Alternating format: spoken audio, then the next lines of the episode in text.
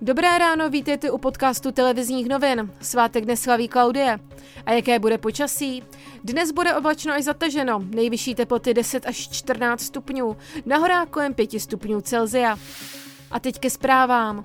Vláda schválila návrh ministerstva financí na odložení elektronické evidence tržeb do konce roku. Více už ministrině financí Alena Šilerová.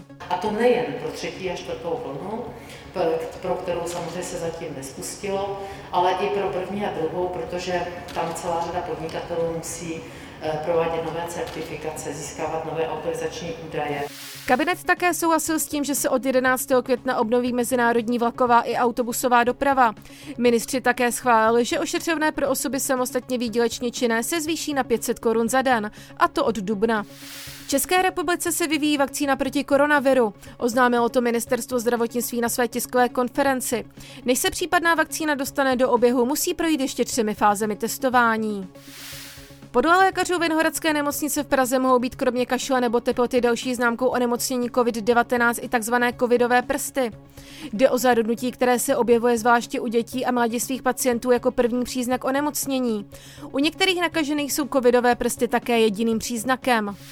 Ve Švédsku narůstají obavy o zdraví klientů domovů pro seniory. Ve Štokholmu se koronavirus objevil ve více než 200 zařízeních celkových 400. Od začátku dubna v nich platí zákaz návštěv. Mistrovství světa v plavání v japonské Fukuoce bude od 13. do 29. května 2022. Původně se měl šampionát konat příští rok v létě, na kdy však byly kvůli pandemii nemoci COVID-19 odloženy olympijské hry v Tokiu. Další podrobnosti k reportážím a aktuální zprávy najdete na webu TNCZ.